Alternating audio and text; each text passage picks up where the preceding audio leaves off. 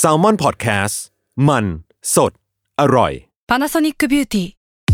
มากกว่าเครื่องเป่าผมด้วยนาโนอีเทคโนโลยีล่าสุดที่จะเปลี่ยนทุกประสบการณ์ที่คุณเคยมีนาโนอีมอยส์เจอร์พลัสเพิ่มความชุ่มชื้นให้เส้นผมหลังใช้งานมากขึ้นถึง 18 เท่า พร้อมชะลอการเฟดของสีผมสำหรับคนชอบทำสีผม ดูแลความชุ่มชื้นทั้งเส้นผม หนังศีรษะและผิวคุณ Panasonic NA0J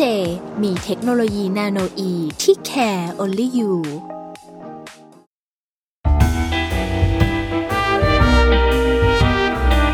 ฟิล์มนัวเรื่องอร่อยย่อยจากหนังกับแผลอีสทังก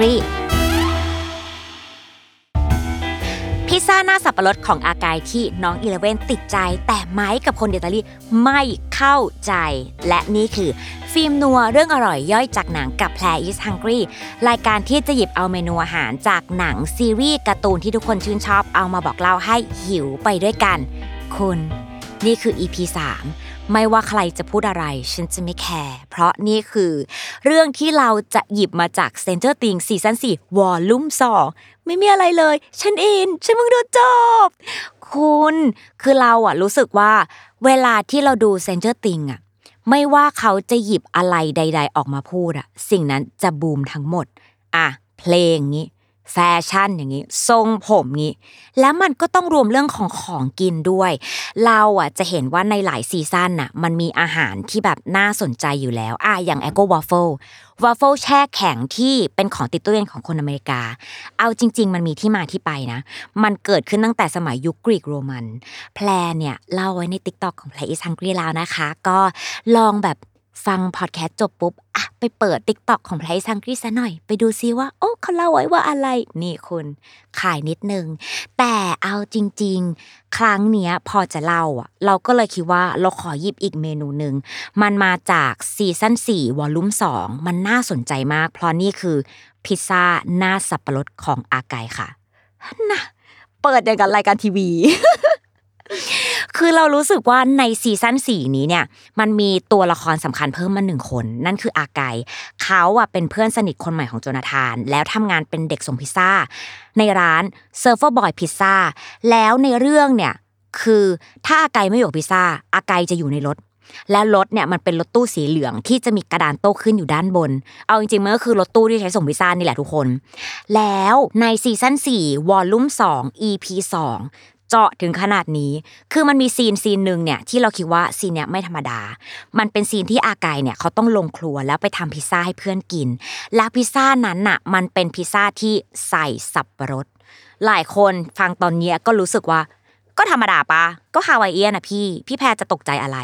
คุณซีรีส์เรื่องเนี้ยมันเป็นซีรีส์ตั้งแต่ยุค 80 และเป็นยุคที่พิซซ่าหน้าสับปะรดอะไม่แพร่หลายเลยเว้ย และพออากายเสิร์ฟให้กับเพื่อนแอลเนี่ย กับไมค์เนี่ยกำลังนั่งรอพิซซ่าอยู่ งง เฮ้ยนี่มันคืออะไร แต่แอลเนี่ยเขาเปิดใจแล้วเขาก็ลองกิน เขาบอกว่าเออมันก็อร่อยดีนะ แต่ไม้คือไม่เลยไม่ได้ไม่ยอมกินไม่เก็ตถึงขั้นแบบในเรื่องคือพยายามเอายัดปากไม้อะแล้วไม้ก็ไม่กินอะเราเลยรู้สึกว่าเนี่ยฉากนี้ฉากเดียวทุกคน มันเล่าถึงความเป็นพิซซ่าและเล่าถึงความรักชาติของคนอิตาเลียนได้เลย ขนาดนั้นเลยเหรอ จริง เกริ่นก่อน ถ้าพูดถึงพิซซ่าเนี่ยหลายคนต้องคิดถึงอิตาลีเนาะเพราะเป็นจุดกำเนิดซึ่งก็จริง แต่ถ้าเราไม่นับนะ เรื่องเตาฟืนโบราณจำนวนมากที่มีเถ้าเขาเรียกอะไรเถ้าถ่านของเศษขนมปังที่ติดอยู่ในซากปรักหักพังของเมืองปอมเปอีเราก็จะมาโฟกัสที่พิซซ่าถาดแรก อันเนี้ยมันเกิดขึ้นที่เมืองเนเปิลหรือว่านาโปลี เอ่อพิซซ่าถาดแรกเนี่ยมันชื่อ Marinara pizza มันจะใส่มะเขือเทศ ใบโหระพา ใบออริกาโน เนื้อปลาแอนโชวีแล้วก็กระเทียม ใส่ลงไปหน้าขนมปัง แล้วก็เอาไปอบในเตาฟืนโบราณด้วยความร้อนประมาณ 340 องศา แล้วร้านแรกเนี่ยที่เป็นร้านพิซซ่าของเมืองนาโปลีเนี่ยก็คือร้าน pizzeria ที่เขาทำพิซซ่าถาดเนี้ยเสิร์ฟอะมันเสิร์ฟตั้งแต่ปีคริสต์ศักราช1830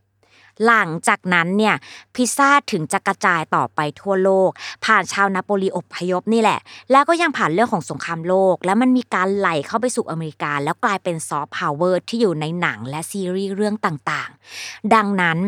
เราสามารถพูดได้เลยว่า เมืองนาโปลีของอิตาลีเนี่ยมันเป็น land ของพิซซ่ามีความ original มีความต้นตำรับ มีผู้ให้กำเนิด ซึ่งคนอิตาเลียนอะเขาเชื่อในเรื่องแบบแผนมาก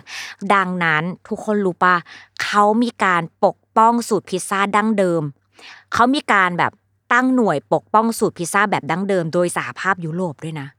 สหภาพยุโรปคือ EU นะเว้ยทุกคน ดังนั้นเห็นได้เลยว่าเขาซีเรียสมาก แต่ ภาพมันจะชัดมากขึ้น ตรงที่เราอะเคยไปดู มันมียูทูบเบอร์คนหนึ่งอะเขาเหมือนถ่ายคลิปแกล้งคนนโปลีอะด้วยการที่ส่งพิซซ่าไปให้ที่บ้าน ไม่ว่าคุณจะสั่งพิซซ่าอะไรก็ตาม แต่เขาจะเอาพิซซ่าหน้าสับปะรดอะส่งไปให้ และทุกคนรู้ปะทุกบ้านที่ไป ทุกคนเปิดมาปุ๊บพอรู้ว่าเป็นพิซซ่าหน้าสับปะรดอะ คือหน้าเสียแล้วไม่ยอมรับ แล้วเถียงกลับแล้วบอกไม่เอา คนส่งที่เป็นแบบยูทูบเบอร์ก็พยายามจะยื่นให้ จนท้ายสุดอะเรื่องมันเลยเถิดถึงขนาดแบบมีปากมีเสียง มีแบบความถาดพิซซ่าถึงขั้นจะต่อยกันเลยอะจนยูทูบเบอร์คนนั้นน่ะเขาต้องแบบออกมาบอกว่าเฮ้ยนี่มันคือการแกล้ง แล้วเอาพิซซ่าหน้าปกติเอาไปให้เขาถึงยอมสงบลงได้ เนี่ย มันถึงกับมีคนบอกเลยนะว่า การที่คุณน่ะใส่สับปะรดบนพิซซ่าให้กับคนนโปลีเหมือนคุณน่ะเอาธงชาติของเขาเอาไปเผาต่อหน้าเขาให้ดู มันซีเรียสถึงขั้นนั้นเลยเว้ยทุกคน งั้นเราตัดกลับมาที่ฮาวายเอียน แล้วมันเกิดขึ้นได้ยังไงใช่ไหมทุกคนเริ่มสงสัยแล้วใช่ปะเราอะบอกได้เลยว่า มันไม่เกี่ยวข้องกับคนอิตาลี และก็ไม่เกี่ยวข้องกับประเทศฮาวายเลย มันเกี่ยวข้องกับประเทศแคนาดา และชาวกรีกอพยพคนนี้ ชื่อว่าแซมปาโนปูลอสเขากับพี่น้องเนี่ยได้รวมตัวกันแล้วเปิดร้านอาหารชื่อว่า Satellite ขายอาหารปกติทั่วไปเลย จนแซมเนี่ยเขามีโอกาสไปที่เมืองเนเปิลหรือว่าเมืองนาโปลีนี่แหละเขาก็เลยได้ไอเดียว่า เอ๊ะ ลองทำพิซซ่าขายที่ร้านดูไหมตอนแรกก็ขายปกติเลย ขายเห็ดขายเบคอนขายเปปเปอโรนี แต่พอปี 1962 แซมอะอยากลองอะไรใหม่ ๆ เขาก็เลยจับสับปะรดกระป๋องที่มันอยู่ในครัวนี่แหละ เอามาใส่ลงหน้าพิซซ่าแล้วชิม เฮ้ออร่อย ไหนลองขายสิทำแบบลอง test ตลาดไปก่อน ก็ทำให้แขกชิมนู่นนี่นั่น เฮ้ย แขกก็บอกอร่อยจนมันกลายเป็นเมนูประจำร้าน และกลายเป็นพิซซ่าหน้าสับปะรด ซึ่งไอชื่อที่ได้มาเนี่ยฮาวายเอียนนี้เนี่ยมันก็ไม่ได้เกี่ยวกับฮาวายอย่างที่แพรบอก แต่มันคือชื่อยี่ห้อสับปะรดกระป๋องที่เขาใช้บนหน้าพิซซ่า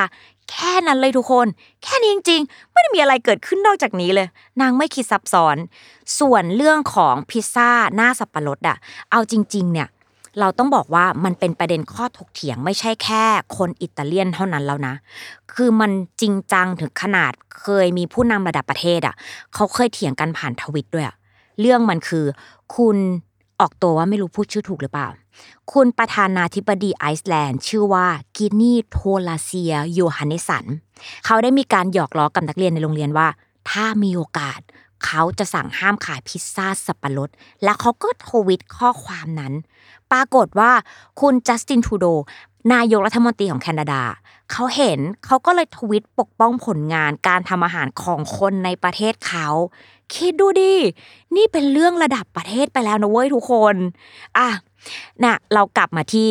เซนเจอร์ติงกับอาไกมันเลยกลายเป็นว่าเราอะชอบฉากนี้มากๆ เพราะเราเชื่อลึกๆข้างในว่า คนเขียนบทอะเหมือนจงใจเขียนเรื่องเนี้ยแล้วให้ไมค์กับอีเลเว่นอะเป็นตัวแทนของคนสองฝั่ง คือคนฝั่งที่ชอบแล้วก็ไม่ชอบแบบชัดเจนมากเลยนะ และเอาจริง ๆ ในเรื่องเนี้ยมันจะมี Easter egg ซ่อนอยู่อีกหลายอย่าง คือต้องบอกว่า Surfer Boy Pizza ไอแบรนด์เนี้ยมันไม่ได้มีอยู่ในโลกของเรา มันมีอยู่จริงแค่ในเรื่อง ดังนั้นเนี่ยถ้าเราจะอยากกินอะมันก็กินไม่ได้ถูกไหมแต่ดันในเรื่องอะตอนที่อากายขับรถสีเหลืองอะ ถ้าใครสังเกตดีๆ มันจะมีเบอร์โทรศัพท์อะแปะอยู่เราไม่บอกนะว่าเบอร์อะไรลองไปหาดูในซีซั่นสี่เอา แต่พอมีเบอร์อะมันก็เรื่องปกติปะก็จะมีกลุ่มคนบางกลุ่มที่อยากรู้ว่าถ้าโทรไปจริง ๆ จะสั่งได้ปะคำตอบคือ โทรติดแต่ไม่ได้กินจ้ะ เพราะว่าปลายสายมันเป็นเครื่องตอบรับอัตโนมัติ เขาบอกว่า Surfer Boy Pizza นี่คือเสียงของ Argyle ที่ Surfer Boy เราทำสดใหม่ทุกอย่าง ยกเว้นสับปะรดที่มาจากกระป๋อง แต่ฉันก็ยังแนะนำให้ตบสับปะรดฉันครับหน่อยนะ เนี่ย เห็นปะแก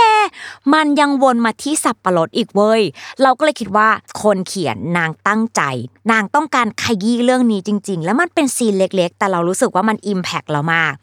และถ้าใครอยากลองกินพิซซ่า Surfer Boy จริง ๆ เอาปะทำได้ เพราะว่า Netflix เนี่ยเขามีการ collab กับ Walmart ทำพิซซ่าแช่แข็งยี่ห้อว่า Surfer Boy Pizza แล้วเขาทำทั้งหมด 4 หน้า ก็จะมี pepperoni supreme คนรักเนื้อและ jalapeno สับปะรดเนี่ยขยี้อีกนางขยี้อีก แล้วกล่องโลโก้เนี่ยก็คือเหมือนในเรื่องเลยจ้ะด้านหลังก็จะมีตัวละครที่เราชื่นชอบอยู่ ดังนั้น ถ้าใครอยากลองมี moment การดู season 4ไปด้วย กินพิซซ่าไปด้วย คุณสามารถสั่งได้ทางออนไลน์ อันนี้เขาว่ามานะ แต่เราไม่แน่ใจว่าถ้าสั่งออนไลน์จากอเมริกาแล้วส่งมาเมืองไทยมันยังรอดอยู่หรือเปล่า อันเนี้ย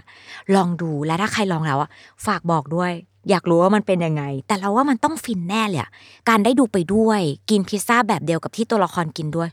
แกมันคือความฟินสูงสุด แต่เนี่ยมันก็คือเรื่องของพิซซ่าหน้าสับปะรดจาก Stranger Things ซีซั่น4ส่วนครั้งหน้า เมนูอื่นเนี่ยจะเป็นอะไรก็แชร์กันมาได้นะคะ ทุกคนเพราะว่าบางทีเราก็คิดไม่ออกว่าเราจะหยิบเมนูไหนดี แต่เอาเป็นว่ามีให้แน่นอนก็ต้องติดตามกันให้ได้กับ ฟิล์มนัว เรื่องอร่อยย่อยจากหนังกับแพรอีสฮังกรีทุกวันอาทิตย์ทุกช่องทางของ s ซ l m o n Podcast สำหรับวันนี้แพรอีสฮังกรีไปแหละ